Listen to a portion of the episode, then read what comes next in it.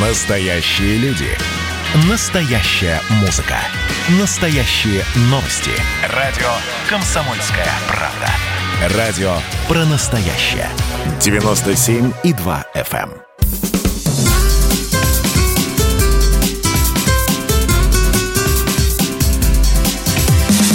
Программа с непримиримой позицией. Вечерний Мордан. Всем здравствуйте! В эфире радио «Комсомольская правда». Я Сергей Мордан. Я Мария Баченина. Добрый вечер. Ну что, давайте начнем. Помулясь. Тихановская объявила ультиматум Александру Григорьевичу Лукашенко. Значит, если он не выполнит требования в течение... Почему, я не помню, почему 13 дней. Это странно очень. Вот, это не странно, Сергей. Почему Тут не три вообще дня? все странно. Ну, три дня мало. В Ну моем как? детстве говорят так, считай до трех. Я так всегда до сих Раз, пор считаю с ребенком. Два, И на два с втором он половиной. исчезает. Да вообще. Здесь как в сказке про Кощей и Ивана. Сказка называется «Серый волк», когда он сказал, давай, скачи. И только через три дня он встал с печи, Кощей сел на своего э, какого там черного коня и обогнал Ивана. Вот тут третий есть, Кощей и конь. Ну, в общем, это интересно. Давайте обсудим это сразу после топ-3. Мне кажется, что такая очень долгоиграющая и сложно сочиненная тема. У меня не очень хорошие новости. Собрались, как говорится. У нас, э, ну, это для вас не секрет, рост случаев заражения коронавирусом идет все вверх и вверх. И э, заявил зам министра здравоохранения, его зовут Олег Гриднев, что койки в России заняты на 90%. Ай-яй-яй-яй. 20% заня- э, заняты пациентами с легкой тяжестью заболевания, все остальные с тяжелой. И вот еще что любопытно из его выступления. Он сказал, что врачи уже хорошо отработали вот этот вот, э, протокол, алгоритм оказания помощи стационарно, то есть в больнице. А вот амбулаторно не так хорошо. И проводят, конечно, работу, стараются вести методические рекомендации, но действительно не хватает вот э, врачей, которые в курсе, как говорится. Ну и сделаю контрольный выстрел в А, голову. подожди, я же тебе новость как раз поэтому же... Ты все спрашивал, где Да. делать прививки от короны? Где? В моей участковой поликлинике со вчерашнего дня начали. Все приезжайте делать Да. э, в Баченинской э, участковой Нет, ты просто спрашивал, вот я пришла делать от гриппа, а там большими А буквами. Ксения Собчак не успела съездить в твою поликлинику и заболела коронавирусом. Это третья новость, о ней даже Собчак еще не знает. То есть ее результаты анализов уже похитили теле- телеграм-каналы и опубликовали. Ты, ты серьезно? Уже опровергли. Ну, скорее Тьфу всего, ты, Господи. опровергнут. Но да. не это не считается. Короче, новость была, все, поехали дальше. Вечерний Мордан. Напоминаю, WhatsApp Viber 8 967 200 ровно 9702. Можете писать ваши комментарии и вопросы по ходу эфира. Можете, не знаю, всякие сообщения писать. Может быть, то, что у вас э, местные органы власти не принимают какую-нибудь информацию. Те, кто включил э, YouTube и смотрит нас на YouTube-канале «Радио Комсомольская правда», для всех прочих, напоминаю, там работает чат. Можно писать нам, можно ругаться друг с другом. Не забывайте нажимать на кнопку «Нравится». О, вот Так. сейчас нажму. Раз, нажала. Хорошо, давайте начнем с главной темой. А в кои-то веке поговорим про Беларусь. Хотя вру, на самом деле про Белоруссию мы говорили вчера. Смотрите, а мы вчера обсуждали неожиданное сошествие Лукашенко в ад. То есть э, в тюрьму белорусского КГБ, где он повстречался с частью э, задержанных э, белорусских э, оппозиционеров, не протестующих. За что мы тебя любим? Мастер слова. Ну, а что, так это Спустился правда. Ну, так и есть, да, Да. конечно. Это был комплимент. Зачем ты подвергаешь А, спасибо, критике хорошо. мой комплимент тебе? Вот. Дальше. А, значит, а, ход, а, с моей точки зрения, был а, Неожиданно ты вчера ну, говорил. неожиданный, да, и, не и, и- и главное, его толковать можно и было, и сейчас его можно вот со всех сторон, как что угодно, как попытку там опрокинуть стол, э, не знаю, там, э, с шахматными фигурами, или опять обдурить Путина в очередной раз. Многие, на самом деле, пишут о том, что батька опять начал мельтешить. а, и И везде пы- говорит, что они с Путиным друзья. И, пыта- да, и, пыт- и пытаться снова поиметь Россию. То есть э, и русским сделать авансы, что типа, да, я брат, и спасибо вам за миллиард долларов. Вот, и, соответственно, продемонстрировать Западу, что на самом деле он не людоед и готов договариваться. И вот даже с оппозиционерами э, в тюрьме встречается, правда. Но двоих выпустили каких-то. Ну, такая очень, очень, очень сложная история. То есть вот как хотите, так и понимаете. Если у вас позитивный взгляд э, на вещь, и вы поляк, например, то вы это можете рассматривать в том смысле, что действительно а, Лукашенко не безнадежный и там понимает про всяческие европейские ценности и все такое. Если вы а, имеете позитивный взгляд на жизнь, не являетесь, ну, скажем, русским патриотом, то можете предположить, что вот эта попытка расколоть вот эту вот западную клику внутри белорусскую и, так сказать, сделать их патриотами союзного государства. То есть it depends, как говорят американцы. Да. А, как известно, как говорил Остап Бендер, э, чем ответит купечество? И купечество ответило ультиматумом Тихановской. Ой. Значит, смотрите, а, три главных требования. Лукашенко должен уйти. Все это в течение двух недель, менее 13 дней. Насилие на улицах должно быть полностью остановлено. Что это значит? Ну, чтобы Трудно. ОМОН я, я не, понимаю. не бил митингующих. Вообще, вот что не, это я так понимаю, что ОМОН вообще должен уйти в казармы. Все политзаключенные должны быть освобождены. Так, немало, не густо, список не длинный. Но приписка есть такая весомая. Если до 25 октября наши требования не будут выполнены... Кто наши-то, я не пойму. А, Народные. А, вон что, Михайлович. Не будут выполнены, вся страна мирно выйдет на улицы с народным ультиматумом. И 26-го начнется национальная забастовка всех предприятий, блокировка всех дорог, обвал продаж в государственных магазинах. Я бы сказал, что это великая патриотка. октябрьская социалистическая революция, потому что единственная аллюзия, которая может возникнуть в голове взрослого человека, который изучал историю КПСС, глядя на дату 25 октября, прошу обратить внимание всех э, взрослых людей, это дата Великой Октябрьской социалистической революции, по правда, старому по старому стилю. стилю. И тем не менее. Ну и тем не менее, действительно. Вот э, опять-таки у меня вопрос. Это, это, это, это умышленно делается. Ну а, ну а чем еще объяснить эту странную 13... Вот, 13, 13 дней? Ты хочешь в нумерологию Мне поиграть? кажется, они вот э, по 25 октября пытались подтянуть историю. Вполне себе возможно, чтобы было все красиво, и чтобы в учебниках это тоже да, выглядело запоминающе. Да, да. Как говорится, кликабельно, да, сейчас? А, учитесь пиару, дорогие мои. Ну, вот, как... вот люди, которые, соответственно, там ширяют э, спицами в Тихановскую, электрическими. Слушай, тут кроме цифр ничего другого пиарного, грамотного нет. Ну, во-первых, это все несостоятельно. Почему несостоятельно? Ну, потому что, а прости меня, как она обеспечит вот эту национальную забастовку всего и всех и вся? Ну, мне кажется, это не вполне корректный вопрос, как она обеспечит. Я думаю, что здесь... А в чем тут э, некорректность? Вот она написала, я спрашиваю. Дело не в этом. Мне кажется, это именно повышение ставок. Такое вот совершенно лобовое. А, вот все, то, знаете, то, что вот а, в плохих фильмах говорят, маски сброшены, Рубикон перейден. Да, мосты, ма- мосты сожжены. Да, именно так. Вот а, это заявление означает, что маски сброшены, и мосты будут сожжены через 13 дней. Точнее, мосты сжигаются во время политического заявления. То есть, если ты обещаешь, допустим, в, ультум, в, ультиматуме, что если вы объявляете, господа хорошие, а, всеобщую мобилизацию, мы это будем рассматривать как объявление войны и имеем честь объявить ее вашему императорскому величеству как а. было а, сказано в письме Кайзера Вильгельма. У Кайзера в, Вильгельма были войска. В, в августе 1914 года. Это ровно то же самое. Это, это ультиматум, да, они, собственно, его и называют ультиматум. Конечно, это ультиматум. Причем требование ультиматума, я бы его сжал до одного пункта. Рус, сдавайся!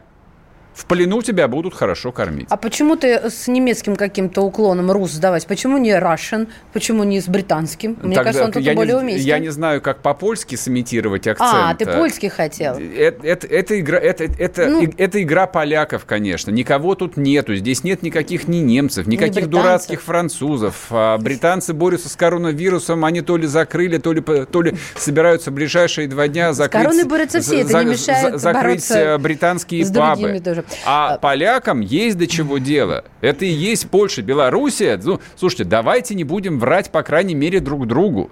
Вот ровно как мы говорим об Украине, вот мы, добрые русские люди, говорим об Украине как о части исторической России. И никак по-другому русский человек об Украине говорить не может. То есть это противно его естеству.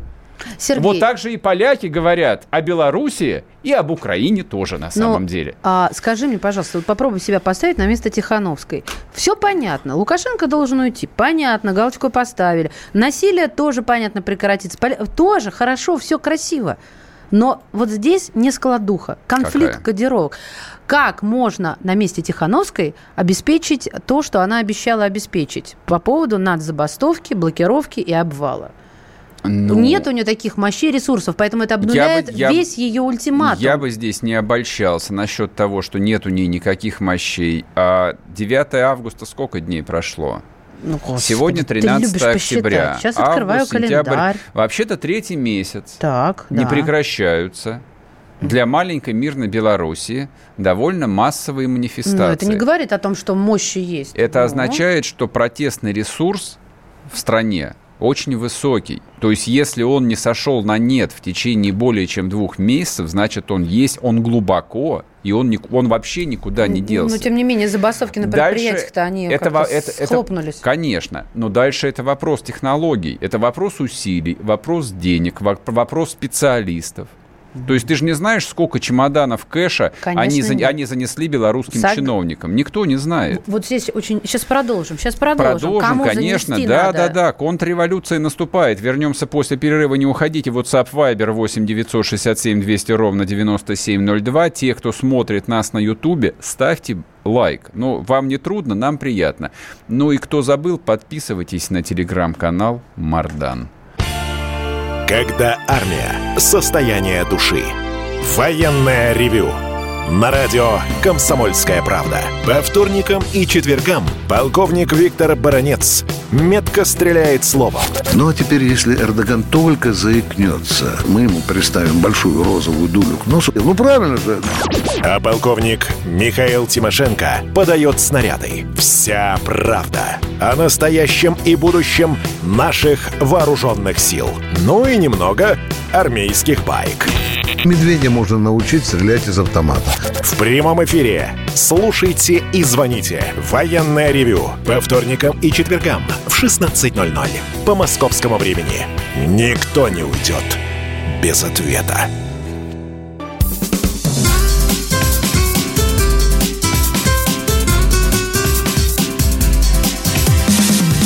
Программа с непримиримой позицией.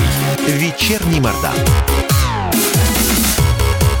И снова здравствуйте в эфире радио «Комсомольская правда». Я Сергей Мордан. Я Мария Баченина. Добрый вечер. Послушайте, говорим мы сейчас об ультиматуме, который Светлана Тихановская выдвинула Лукашенко.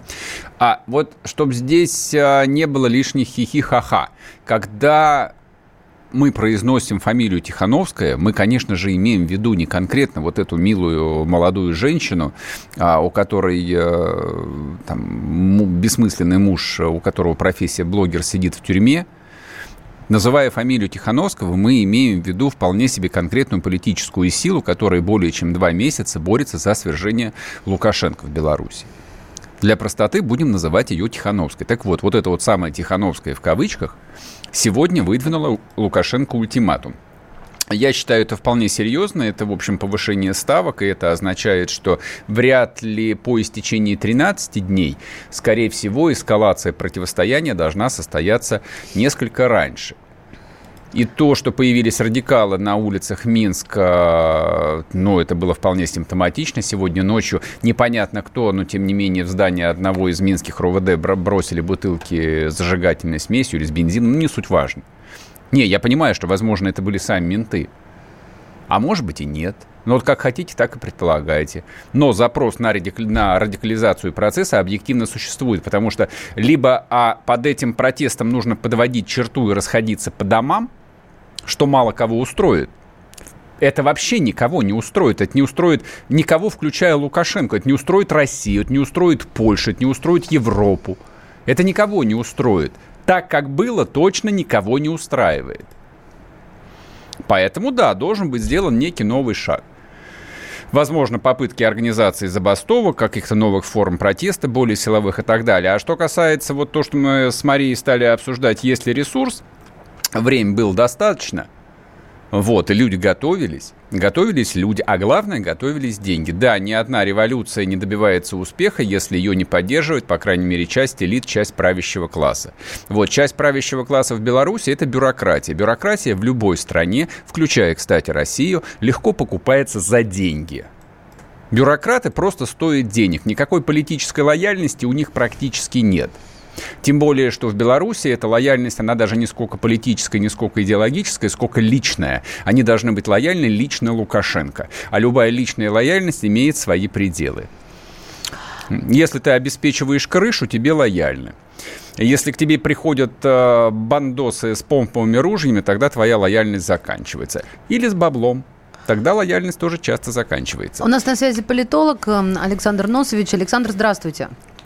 Здравствуйте. Здравствуйте, Александр. Как вы думаете, вот э, не излишне ли мы тут драматизируем э, эту историю с ультиматумом Тихановской? Это вообще серьезно или это чистый пиар? А, ну, это исходя из того, кто именно выдал этот ультиматум. Если за Тихановской стоит только Тихановская, то это несерьезно. Ну, а, конечно же, не Тихановская. Уже... Она кто? Она никто. Ну вот это я и хотел сказать, тем более, что она в августе уже такой ультиматум выдвигала. Угу. И с тех пор дело с мертвой точки не сдвинулось.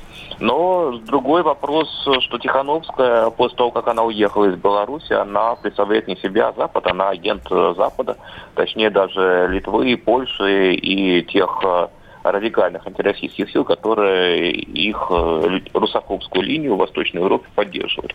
И, и в этом смысле, конечно, вот этот ультиматум, он э, довольно-таки серьезный. А, его не стоит рассматривать э, а, буквально. Она там говорит и про общенациональную забастовку, и там выступления врачей-учителей. Все это, потуги на это уже были. В августе-сентябре ничего этого не случилось. Но вот явно обозначившаяся тенденция к радикализации протеста, к радикализации того протестного ядра, которое не собирается уходить mm-hmm. с площадей улиц Минска, а, опасность э, эм, такая существует. И опасность того, что западные кураторы вот этого протестного ядра а, э, подтолкнут его на, э, на уличное насилие, она действительно есть. И в этом контексте я бы действительно воспринимал этот ультиматум серьезно. Забастовки могут быть организованы или нет? А, уже сейчас нет. А, в августе они попытались раскачать э, белорусские заводы на забастовке, а ничего не получилось. Сейчас, до тех пор, пока ситуация в Белару... экономическая ситуация в Беларуси стабильная, общенациональных забастовок, забастовки быть э, не может. Если она резко ухудшится, что не исключено в следующем году, то тогда это вполне вероятно. А как Но может... на, данном, угу. на данном этапе нет. А как можно резко подорвать, э, вообще возможно ли резко подорвать экономическую ситуацию в Беларуси без желания на то России? А, никак. Единственное, Никак. кто может а, подорвать э, экономическую ситуацию в Беларуси резко, это Россия. Ну, это понятно, это мы понимаем. зависимости белорусской экономики от российской. Ну, и еще есть Александр Григорьевич Лукашенко, который может подтолкнуть э, Россию к этому сценарию, но я все-таки думаю, что Александр Григорьевич э, не самоубийца. А, у него политический инстинкт самовыживания, как доказали четверть века его президентства, очень силен. Спасибо. Политолог Александр Носович был у нас в эфире. А мы еще спросили мнение еще одного эксперта по поводу заявлений-ультиматума Тихановской. Вот что сказал первый заместитель председателя комитета по делам СНГ Государственной Думы Константин Затулин. Ситуация в Белоруссии внутренне напряженная, конфликтная, и из этой ситуации нужно выходить. Метод ультиматумов при этом, на мой взгляд, не самый лучший метод выхода на общенациональный компромисс. Уж тем более со стороны женщины, которая впервые в политике участвует и в данный момент находится за пределами Беларуси. Я считаю лично, что освобождение э, задержанных кандидатов в президенты и членов их штабов было бы позитивной мерой, но это не значит, что надо этого требовать путем ультиматумов, называя сроки и угрожая всеобщим коллапсом Беларуси. Коллапс белорусской экономики отразится на всех людях, живущих в Беларуси. И об этом тоже должен думать ответственный политик, если он ответственный политик. Константин Затулин, первый заместитель председателя комитета по делам Госдумы СНГ. Я только не понял, почему коллапс, а не коллапс. А, ну, потому что и путепровод да, потому Сергей, что потому коллапсус. Что да ладно, господи, слово. ну не придирайся. Ну я ну, ж тебе за язык не хватает, господи, помилуй. В общем, Нашел. Ну, не знаю, но мне, мне, мне кажется, это смешно. Про ответственных политиков а, язык ультиматумов не очень хороший. Да нет, Константин Федорович, язык ультиматумов самый что есть замечательный. И применяется он в политике несколько тысяч лет и всегда работает. Как известно, иду на «вы». Это и есть ультиматум. И прислать мертвую рыбу – это тоже ультиматум. Вот, и сказать, что либо ты уходишь, либо мы тебе кишки на шею намотаем, ну, в переводе на общеупотребительный русский язык, это тоже ультиматум. В политике действуют только ультиматумы. Либо война без объявления, да, да, либо нападение без объявления войны. Еще такая форма есть. Тоже, в принципе, нормально, ничего страшного. Ну вот, что тут такого удивительного? Какой может быть национальный консенсус? А здесь речь не о консенсусе, здесь речь идет о непрекращающемся давлении. Да, третий месяц продолжается давление на режим Лукашенко. Режим Лукашенко, я причем в нейтральном смысле это говорю. Режим это вот некая политическая система, которую Александр Григорьевич создал за 26 лет. Она эффективная, она жизнеспособная но она вот по целому ряду причин не вполне устраивает, во-первых, э, там э, городское белорусское население, не все население Беларуси, не всех избирателей, но, по крайней мере, население больших городов, новое поколение, ну, относительно молодых людей, скажем так, от 20 до 45 лет, ну да, для них это выглядит несколько архаично, несколько дико. Тот самый IT-кластер, который он вырастил, а вот для этих ребят, которые в этом IT-кластере работают, а вот политическая культура, которую Лукашенко с собой э, э, принес и сохранил с 1994 года, выглядит как какой-то, в общем, э, как, как карикатура. Вот, это чисто эстетически они не могут это принять. Вот в их системе ценностей, в их там просто даже в их эстетической какой-то картине, которая у них в голове сложилась, это не так не может быть. И есть второе соображение – та конфигурация политическая, которую строил Лукашенко 26 лет, оно сейчас перестало устраивать Европу, прежде всего Польшу. За 26 лет Польша стала не побоюсь этого слова, региональной, но если не сверхдержавой, то страной, которая претендует на роль восточноевропейской сверхдержавы, это правда. И это не устраивает Российскую Федерацию. То есть Россию это не устраивает и как э, очаг напряжения на ее западных рубежах. Это точно последнее, что нам сейчас нужно. И по прошествии более чем 15 лет интенсивных переговоров про вот эту вот самую, там, то ли создание союзного государства, то ли интеграцию, опять начинать с нуля, Москву это тоже не устраивает. Никого вообще ничего не устраивает. Поэтому все, все вот эти хитрые распасовки – такие вполне себе крестьянские. Без затей. Да, оно, оно, оно работало бы в другой ситуации, но сейчас не работает, никого не убеждает. Автомат никого не убеждает. Сошествие в ад, то есть э, в, в тюрьму КГБ, тоже никого не убеждает. Вчера не зря Колесникову вспоминали, сегодня ее цитировали через адвоката. Она отказалась участвовать в этой сходке. Умная женщина, умная. Вот, вот как обстоят дела. А Поэтому... А можно было отказаться? Конечно. Силкоп, не, это ж тебе не процесс а, Бухарина и Каменева. Вот. Не могли, конечно, и почки отдубасить, но они же должны были жизнерадостность изображать, поэтому решили просто ее не брать. Вот. Поэтому, на самом деле, ультиматум Тихановской нет, это серьезно. Посмотрим, что это будет. Вернемся после перерыва. Программа с непримиримой позицией. Вечерний Мордан. И давайте мы сейчас э, проведем ну, достаточно объемную беседу про... О нашем будущем, в котором теперь возможно все. Раз и сделали некий прорыв. Вот сегодня мы хотим поговорить, прорыв ли это, почему так много шума. Вся страна слышала об этом. Есть те, кто смотрят в небо и мечтают о звездах. Комсомольская правда. Это радио.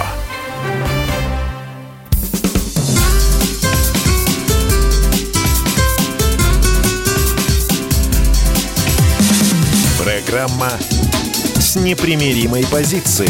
Вечерний Мордан. И снова здравствуйте в эфире радио «Комсомольская правда». Я Сергей Мордан. Я Мария Баченина. Добрый вечер.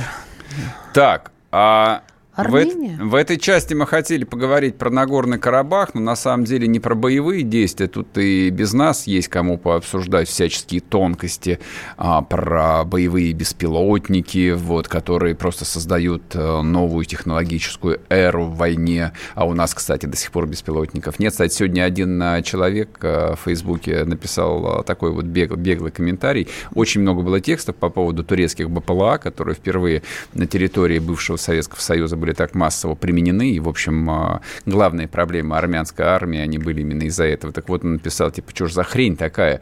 Вообще-то первая публикация о новом американском чудо-оружии а, А а, Риптор, первые боевые БПЛА, БПЛА, расшифруй для женщин хотя бы. Беспилотные летательные аппараты. Спасибо, да, Сергей да, да, да, да, вот. И Это они вот Риптор БПЛА. называются. Да, первые были Рипторы. динозавры. Ужасный, да, вот они, это, это фактически это самолет, только без э, летчика. И вот он летит, его там джойстиком ведут. Ну да. Там было, если ты смотрела сериал э, Родина? Homeland. Конечно, где мы Риф- по-русски, да, и по-русски, и по-английски, Да, конечно. где Риптор расстрелял афганскую Конечно, свадьбу. Вот это мой. вот, э, да. вот Оттуда все знания да, ты вот почерпнула. все знают. Вот такая милая, тоненькая девушка, да, сидит, управляет джойстиком и крошит там 500 афганцев.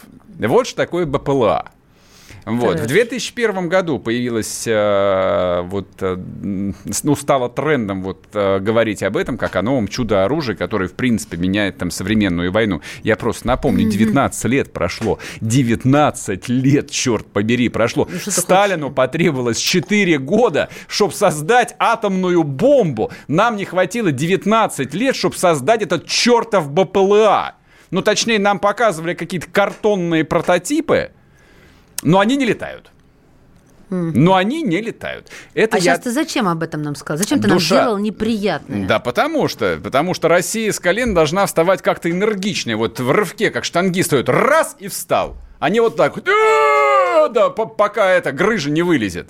19 лет с колен не встают. Раскорячишься, позвоночник сломаешь. Так вот, а в каком контексте сегодня есть предложение обсудить э, армяно-азербайджанскую войну? А в контексте а, российских армяно-азербайджанцев я предлагал бы и примкнувших к ним а, бакинских евреев. Вот так, так вот, так вот сложилось, к сожалению. Посеял зерна национализма. Зерна, да, зерна ненависти и неуверенности в завтрашнем дне я хотел бы, друзья мои, сегодня посеять.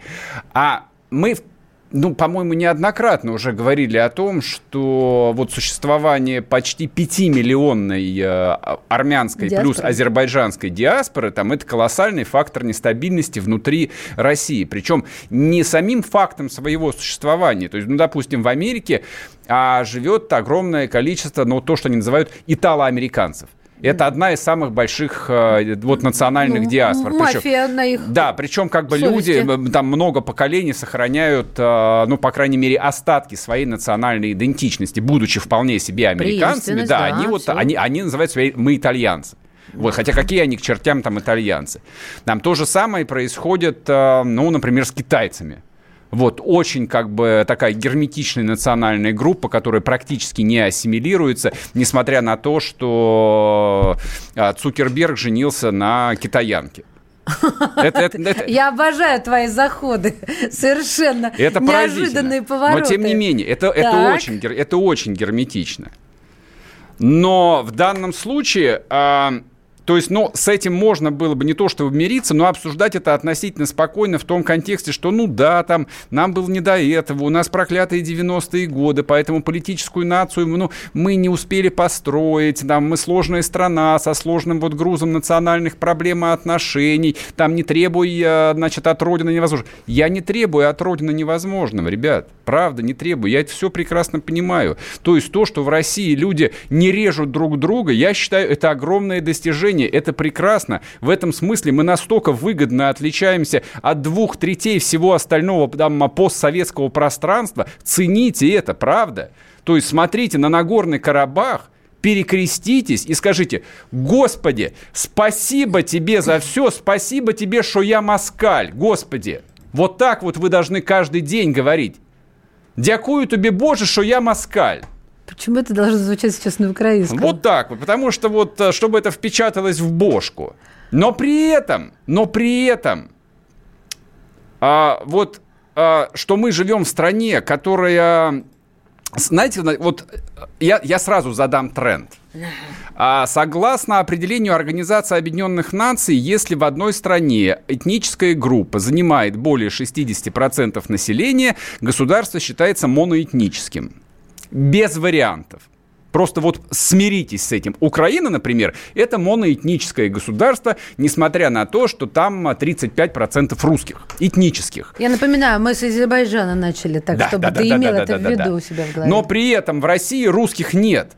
В России живет многонациональный народ Российской Федерации. Ладно, хорошо, приняли пока, не будем разжигать, предположим так. Что объединяет этот многонациональный неназванный народ Российской Федерации? Его объединяет верность а, вот тому образованию, которое называется Россия и ее истории, флагу, гербу и будущему. У нас наше общее будущее в рамках вот этой вот страны. Мы можем быть по крови кем угодно. Но если у нас одинаковый паспорт, нас призывают в одну и ту же российскую армию, мы служим одному и тому же российскому государству, и это ключевая ценность, которая вот сохраняет нас э, ну, вот в этом э, в составе этой социальной, этнической, культурной группы. Упрощаю сейчас. Если из этой конфигурации вываливается хотя бы один элемент, например, кто-то говорит, ну, у меня, конечно, есть э, российский паспорт, э, но вообще-то я... Я больше... же азербайджанец. Но вообще я люблю Азербайджан. Потому что я Азербайджан. На это при советской власти, в принципе, а, простые, добрые советские люди сразу говорили, не нравится, мотай в свой варианты дальше были. Куда вы сами знаете. Двоеточие куда, да, куда, куда, куда предлагали уехать. Тем более это выглядит дико. Мы сейчас не теоретическую ситуацию обсуждаем, а вполне практическую. Тем более это выглядит дико, когда подобные вещи позволяет себе говорить государственный чиновник – то есть человек, работающий в российской корпорации, в медиакорпорации. А теперь Who is? А теперь, Who? да, переходим, собственно, к содержательной части. Первый заместитель генерального директора ТАСС Михаил Гусман перечислил фонд помощи вооруженным силам Азербайджанской республики 50 тысяч долларов – Теперь Значит, осмыслите каждое слово, только что сказано. Да. ТАСС, на, Гусман, 50 Главное, тысяч долларов. первый заместитель генерального директора ВС. Государственного информационного агентства ТАСС. Это один из ключевых элементов той самой государственной российской пропаганды. Государственная российская пропаганда в своем базовом функционале должна выполнять ключевые задачи. Пункт первый. Формирование – национальной идеологии, сохранение национальной политической идентичности, отстаивание государственных российских интересов и так далее. Несложно продолжить. В принципе, это то, для чего существует РИА Новости, точнее, РИА России сегодня это называется, для чего существует ТАСС. Ну, на самом деле, для этого существуют все масс-медиа с государственным участием, либо с государственными деньгами в прямой или опосредованной форме – но если это твоим владельцем на 100% является государство, вариантов нету. Вот, вот просто покрутить жопой без вариантов. Нет шансов. Не нравится? Собирай манатки, забирай трудовую книжку и иди веди свой блог в ЖЖ. Или на YouTube-канале. В ТикТоке можно завести есть, себе еще аккаунт. Выражаясь интеллигентно, Сергей имеет в виду, что человек такого масштаба не имеет право никак, не, во-первых, быть каким-то ну, личным, да, сам собой, мол, хочу, перевожу, хочу, не перевожу, не имеет права ни в каком варианте совершать такие поступки. Смотрите, значит, здесь э, даже, э, я, я сейчас не буду разбирать э, вот с точки зрения там юридической какой-то, какой-то вот а, законных, подзаконных актов, которые принимала Российская Государственная Дума. Это на уровне здравого смысла, на уровне интуиции. Да, то есть вот любой там а, бывший советский человек вообще вообще любой, он вполне может иметь в своем анамнезе а, малую родину. И эта малая родина легко может находиться за границами нынешней Российской Федерации. Ну, например, я знаком с одним армянином, который родился в Ташкенте. Потом он жил в Краснодаре, сейчас он живет в Москве. Вот, вот у него где родина? Но не, не меня спрашивайте, у меня ситуация похожая. Я всегда на этот счет отвечаю, моя, моя родина Советский Союз. Для простоты. Это может быть то же самое, но речь здесь о другом. То есть ты можешь любить свою малую родину, даже если она сейчас под другим флагом находится. Но содержать чужую армию, даже если она сейчас не воюет с российской, ты не можешь. Это просто невозможно. Я напомню, а, известная же э, поговорка. Тот народ, который не хочет содержать свою армию, содержит в итоге чужую. Если человек изначально содержит чужую армию, то у него с системой э, распознавания свой-чужой, который есть в любой ракете и в любом самолете, значит, у него э, ошибка в программе. Его перегрузить надо. Либо в утиль. Вернемся после перерыва и продолжим.